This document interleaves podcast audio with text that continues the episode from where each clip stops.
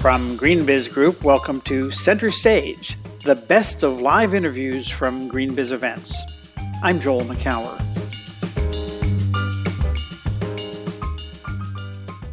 The focus on clean transportation, particularly electrification, is the natural evolution of our clean energy policies and our climate policies. We have opportunities now with the abundance of uh, renewable sources, particularly lower cost, to now fuel and displace oil in the transportation sector. Jay Griffin is commissioner with the Hawaii Public Utilities Commission. He spoke with David Hochschild with the California Energy Commission, Shelee Kimura, the senior vice president of strategic planning at Hawaiian Electric, and GreenBiz editorial director Heather Clancy. They sat down to talk about how electrifying transportation can help the clean energy revolution move fast. Let's listen in. Commissioner, I would love to start with you, Commissioner Hochschild. And uh, the, you alluded to the, uh, the electrification of almost everything last night, and, and California has absolutely set in place um, a framework for doing that. So, in the context of California, what does that mean? Like, is it what loads are you looking to electrify and how quickly? Yeah, I said almost everything. Can you hear me okay? Is this on? Yeah. I said almost everything, but I do think aviation and shipping will be the very last to go. But the low hanging fruit right now um, starts with electric vehicles. So in California, we have just established a new statewide goal of 5 million electric vehicles by 2030. And last week, we passed the 400,000 mark. So we're 402,000 on the roads today. We're adding about 12,000 electric vehicles a month. And we've also set a target of 250,000 electric vehicle chargers by 2025. Uh, that infrastructure is critical. But along with that, uh, I, am actually very excited about the potential of electric heat pumps to displace natural gas fired, um, water heaters, and we're seeing some momentum there. And then the electrification of rail. Uh, we have um, a diesel rail line that you know connects San Francisco to Silicon Valley. That's being converted to electric, and we're building high-speed rail in California. We spent three billion dollars on that already, and the commitment's been made that will be a fully electric system powered 100% uh, with renewables. You, uh, I want to. We're going to get into transportation quite extensively in a moment, but um, I just learned something about Hawaii and, and the, the electrification of certain building functions. I'm wondering, so you mentioned the, the heat pumps um, and so forth. Tell me what's going on in Hawaii that could, could be um, beneficial to other states, um, both Jay and Shelley. I'll start with Jay. Sure. I, I, uh, when we were talking about this, I, one of the things that we noted is that we actually have a very high rate of electrification already.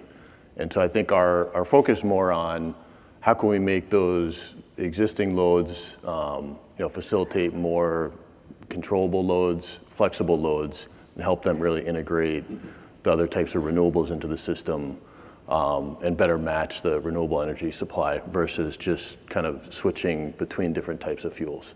And obviously that happened because you don't have like in where I live in New Jersey, like natural gas pipelines everywhere. But what what allowed that electrification to happen? It, it, you know, give us some context. Um, what needed to have? What did you have in place, or did it was it just naturally part of where you evolved to? I think it's just a natural part of, of how the um, economy and the population evolved in Hawaii. Um, the natural gas um, infrastructure is not as robust as it is on the mainland, um, and so a lot of buildings are already electric. Um, there's some CHP out there, uh, but for the most part, um, we're looking at how to use buildings and building management systems and through our demand response program, which is top of mind right now because we have an RFP out and we're expecting bids back. But um, we um, are leveraging aggregators, demand response aggregators, to help us aggregate all of the, the different end uses, whether it's buildings or homes or whatever it may be, to provide our system operators grid services. So it creates more um, opportunities for those flexible loads.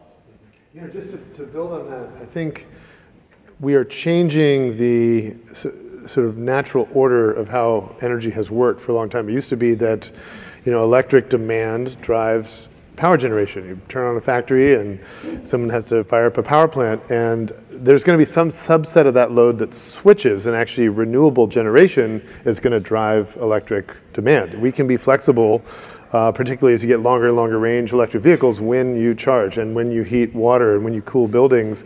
And we need to be uh, pushing these smart devices, as Jay mentioned, as much as possible.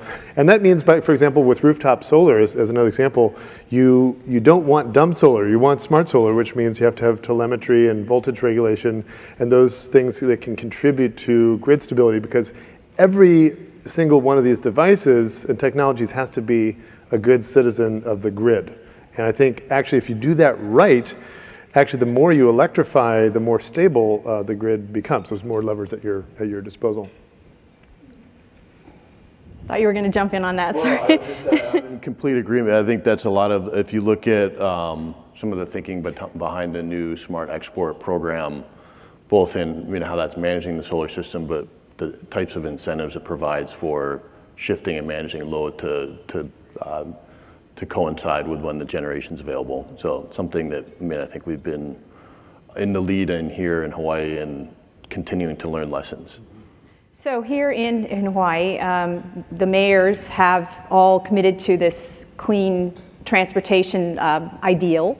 Um, there's different things happening um, now behind the scenes to start enabling that. Shelley, you, your company just filed a, a big um, I don't know what you call it, a plan, a, a roadmap um, for electric vehicles. So can you give us a, a sense of, um, you know, what the near, so where are you focusing in the near term, right? Um, and, and why? Why is that the focus? Yeah, thank you uh, for asking that and recognizing the plan we filed.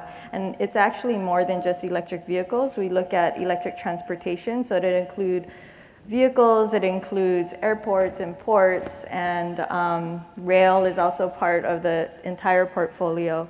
So um, it's more than just um, light duty vehicles and passenger vehicles. Um, I think the why question is, is probably the more important question, and then I can go into the near term. Um, I think for us, it's a really significant priority because there's huge opportunities with the synergies between electrifying transportation and um, moving the moving electricity to 100% renewables. So as we go down this path of 100% RPS, electric transportation will actually help us get there. And as we get there, will help clean transportation. So they, there's a really nice symbiotic relationship there. Um, when we started doing our roadmap, one of the first things we asked ourselves is how, how is this going to contribute to that path and test our hypothesis on that. So one thing is that it's going to reduce the price of electricity for all customers because as you increase the sales, um, that in our, in our decoupled regulatory model, that actually reduces the price for all customers. You're spreading, you know, fixed costs or fixed revenues over um, more kilowatt hour sales. So while some people think we have an interest in doing it to increase sales and increase revenues, that's not part of the equation for us in Hawaii. Um, the other thing is that as we can get electric vehicles to be charged during the day or electric transportation to be charged during the day when solar energy is abundant, that actually helps us integrate more solar as well. Um, and then as we were talking about demand response, it creates more end uses for demand response, which also helps us. As we have more variable generation, we need demand to start following generation. Yeah. Go ahead, yes, Jay. Yeah, I'd just like to, to follow up on a couple of things. One, I mean, when I look at this, particularly um, a lot of the policy interest, the focus on clean transportation, particularly electrification, is the natural evolution of our clean energy policies and our climate policies. We have opportunities now with the abundance of uh, renewable sources, particularly lower cost, to now fuel and displace oil in the transportation sector. So 10 years ago, um, the, the lesser known part of the Clean Energy Initiative were all the transportation goals, which I think in Dawn's presentation yesterday, she's shown how we've fallen far short. I, I mean, I, when I look at where we stand now, I think we are poised to make significant progress in the next 10 years. Um, because of the the new types of vehicles um, and technologies available. But there has been a very significant shift in the thinking and I think the leadership from the utilities. Um, when I started at the commission, I think there was a very reluctance when we brought up this topic, and I think that has changed. And just as a um, wanted to have one piece of news here. I mean, the commission has taken, uh, we'll be filing or issuing an order, I believe, later today or tomorrow, uh, taking some further procedural steps with the plans that the companies have put forward. And for now, we're asking for comments from the public, particularly focused on what people see as uh, near-term priorities for the plans. Um, and we would expect that companies will keep coming forward with some of the pilots and new proposals. Um, and maybe as we go further, I can add some of my perspectives on what I've seen so far and some ideas there. Okay. And uh, one one of the things that you've all sort of implied is that this goes hand in hand with the with the, the distributed grid, if you will. So what, uh, you know, I'm curious about a couple things. Number one is what's missing from the grid right now that will help this happen? Like, and how do we get there? Because it seems like there's a lot of smart um, automation technology that's needed to help kind of balance these loads. How do you prioritize these loads? Like, how do you decide that these cars are going to get this chart? You know, how do you get to a place where it's automating and prioritizing loads the way the people want it to be and not necessarily when someone happens to plug in and it's convenient for that person. I mean, how, how, what's, the, what's the thought on that prioritization? So hopefully this answers your question. We can ask a follow-up. but so we've been looking at a distributed grid for a long time, and, and in our planning processes, we've had to evolve to um, account for that. And um, more and more, we're trying to account for what customer choices are and what customer behaviors will be. And that's a very different equation in our plan, long-term planning. And so electric vehicles is one more addition to that. So we spent a lot of time um, looking at what the forecast for electric vehicles could be and where they could be. Um, and so that's part of our planning process to determine what the upgrades on distribution needs to be, what the generating capabilities need to be. How are the new, oh, go ahead. Well, just to add to that, you know, I think that you're over time going to change what hours of the day you want people to conserve uh, energy or not. Obviously, in California, we've seen a huge shift in the last 10 years. It used to be the middle of the day was the peak, and they want everyone to conserve. Now we have this huge glut of surplus solar at the middle of the day. And I think what we need to do is insist that every device that's connecting to the grid, whether it's an electric heat pump or an EV, um, has telemetry and voltage regulation where you can um, control uh, and help guide that, that load in a way that supports the grid. And so that's the main push right now is to insist on smart um, capabilities. The other point I want to make, just right now, the things that we can do that will be very significant uh, around new construction. So one of the things we just did is we adopted um, we have uh, codes that require homes to be EV ready, which means a dedicated 240 volt circuit uh, and a conduit run. We're not requiring the wire, we're not requiring the EV charger, but we're requiring that so you don't have to then have the added expense of adding a new electric panel that's larger in size when you get an EV. You want to make it, and we just did the same thing for electric heat pumps. Again, dedicated circuit um, with the conduit so that it, it makes it, uh, you know, probably saves $1,500 on the cost of that installation when you get to that point. And so just making the prospect of switching as friction-free as you can possibly make it, I think is really important too. How can Hawaii move to well, support I, that? I would add it's um, not necessarily what's missing from the grid. I would say it's more what's missing from the marketplace presently. Because I, I, think where these are going to come together or where it's emerging, I mean, it really comes down to the, the types of price signals customers get right. when they're going to charge, um, when they would rather prefer to store energy, and the types of programs they can participate in. I mean, these are all the things that we've been working on and evolving.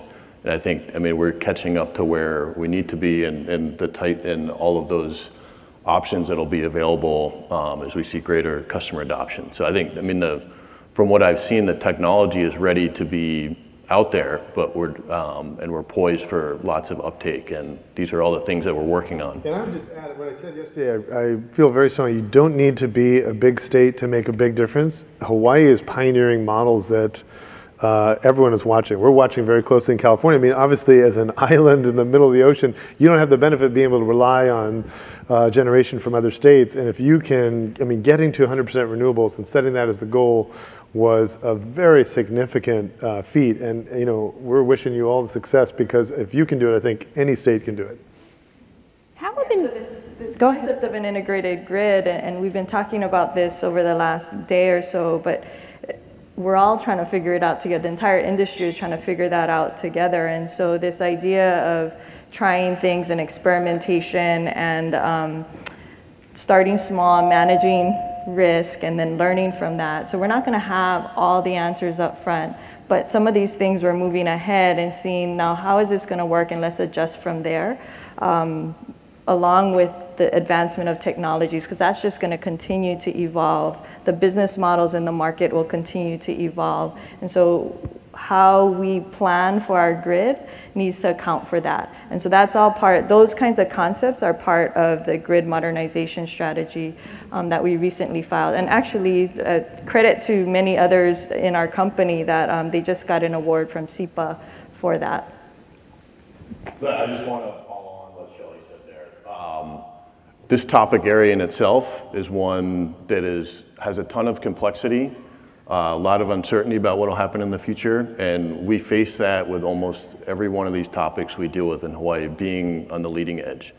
One of my experiences dealing with this is, I mean, to the extent that we can do exactly what Shelley's talking about. How do we basically continue, I mean, try new programs, pilots, learn by doing, um, is a better way to de-risk how we tackle and address that rather than I, I, in to We've had a couple experiences where we tended to just ask, continue to ask questions about what may happen, worry about if we get things wrong. Um, I think our perspective as decision makers has evolved to how do we just continue? I mean, we're, we're going to keep trying. We're going to learn. There's going to be some failures. I appreciated what I heard Josh say yesterday about when we do get things wrong, please write a letter to the editor and support. Um, because uh, I, I just I think we're gonna get we're gonna move faster and more flexibly with that approach rather than trying to solve the big picture puzzle every time because the picture is too big and complex. We're going to go to we're going to go to sidebar in a moment, um, but I want to ask one other question before that, and that is um, we were just chatting backstage about uh, the charging infrastructure, and you just alluded to the, the um, you know, making sure that certain buildings are charging ready, and, and we know that uh, it's a chicken and egg thing. The, the charging infrastructure is there. People are, the more it's there, the more it's there in, in multi-residential buildings, multi-use buildings, and in places where, you know, people don't, you know, frankly, might not have as much money as others. Um, all behind all that, uh, the, as the loads kind of move around, you've got a surplus in the middle of the day. How, what role does energy storage play in this, right? We don't really have, I haven't heard so much about policies here in Hawaii for energy storage, but what role will energy storage need to play in this electrification of everything? I'm going to start with you, Shelley. Sure. So um, storage has a, a, much bigger role in our total portfolio. So we're going to have storage um, no matter what as we move to 100% RPS. As part of our electric transportation strategy, we're trying to um, create opportunities for workplace charging because it's really important to get people to charge during the day, and that will be the lowest cost option, and that alleviates some of the need for more expensive storage. So, to the extent we can minimize the amount of storage we have, we want to try and do that through when people actually charge. The other thing we talked about backstage was some of these superchargers and how that's going to impact the grid. So, storage will be needed in those cases to help mitigate the impact on the grid. In Hawaii, um, we want to try and encourage people to be charging at work where the car is going to be sitting. So you don't necessarily need as many of these superchargers that will have greater impacts and then therefore greater cost on the grid. But we do recognize that the market um, will start to demand that as well. So I think the energy storage industry is kind of where the solar industry was 10 years ago. I think the future is very bright. They got a lot more cost reduction ahead of them. But you look where where's solar today? It's the dominant source of new electric uh, generation in the world. And uh, you know, this next few months, we're going to hit one million solar rooftops in California. It's really, truly has arrived. Uh, and I think one benefit, by the way, of storage is that it is riding the cost reduction curve that EVs are helping, but you're kind of piggybacking with laptop computers and so when you're all on the lithium ion train, uh, you get the benefit of that. I think for California, where it's a little different with Hawaii, we have a storage mandate, 1.3 gigawatts by 2020, but to some extent, we're also, we're also working on regionalization and if we have a regional electric grid, that serves as a form of storage because we can share our surplus renewable generation when we need to and, and make use of other states. So um, storage and regionalization are, are uh, sort of um, uh, different ways to achieve the same goal. Uh, let me one one final point. Um, we were talking about the ultra fast charging, and I was mentioning uh, some news that's, that's recent, which is Electrify America, which is the entity formed after the VW settlement, they have just developed the fastest charger on the market. So through UL, it does 20 miles of charge in one minute, 200 miles of charge in 10 minutes. Right, which is not so different than going to a gas station. And that's the kind of thing that's a big hit to the grid because it's a 350 kW charger. But that you could see paired with storage uh, so that the impact of the grid is not so great. And that would, I think, really help facilitate uh, faster deployment of electric vehicles. Oh, I'll just add, I mean, if you look at the numbers, actually, historically, we've been a, le- a leader in kind of per capita levels of storage. It's, it's been initially driven by interconnection renewable projects, uh, moved into, I mean, more broadly into just the, the needs because of the, uh, the time of day when energy is available. But we've also seen it moved into, into the distributed side. As I my look on things, I think we have the highest proportion of, you know, customer sited rooftop systems with storage. I mean, the proportion is, is far ahead of anyone else. So that market is starting to see, you know, the beginning side of, of its, uh, of its takeoff. So, I, I mean, we, and we're gonna, I mean, and we are just at the beginning of this. I mean, we're gonna see lots of other forms, as well as thermal storage, um, other, I mean, there's other type of medium out there. So, I mean, we're, we're, it will be a big part of our future here, and already is. Excellent, excellent. not just batteries. Elaine, a question from the sidebar. Yeah, we've been getting really good questions on Twitter. Um, one that's really relevant to what you just said, Jay, is um, what are it's? I guess the question is, what are your views on the risks of electrification related to resilience? Is distributed energy resources really the answer? resilience and electrification? Uh, is, to, is, to is me or the group or uh, anyone? Yeah, the group. Go go. go well, I, I, mean, this is a, there's a few angles to this. It's a great question. I mean, think of this as an island. I mean, the, uh, the resilience of our systems, period, is. I mean, we're we're. I mean, think of a hurricane. Think of a natural disaster. Think of what's already going on in the Big Island. Uh, our existing systems highly vulnerable to those kinds of events. Um, so the ability to fuel ourselves with electricity produced here, not just to have electricity, but to fuel our transportation systems, I mean, that, that seems to me a much more resilient system than the one that we have today. And I mean, the one that we're, I mean, and that's where we're headed. Yeah, thunderous agreement. I think the more you electrify, um, and the more distributed the system becomes, the more reliable uh, and resilient it becomes. And also, just to make the larger point, reducing our reliance on oil makes us safer as a world. I mean, how much blood and treasure has America lost fighting for in wars uh, where oil was a factor? I do think, um, you know, system-wide, it is better to be more reliant on renewables and to be more distributed. Yep. Yeah, and so just to put an exclamation point on that, uh, the, I think you know one of the things people need to recognize is that for gasoline, all of that needs to get shipped in, and we're in the middle of the Pacific Ocean. So, you know, just emphasizing what Jay was saying, we're islands. And so, no matter what, we're in a really precarious situation. And um, if you're going to have a tsunami or anything like that, the ports are going to get shut down.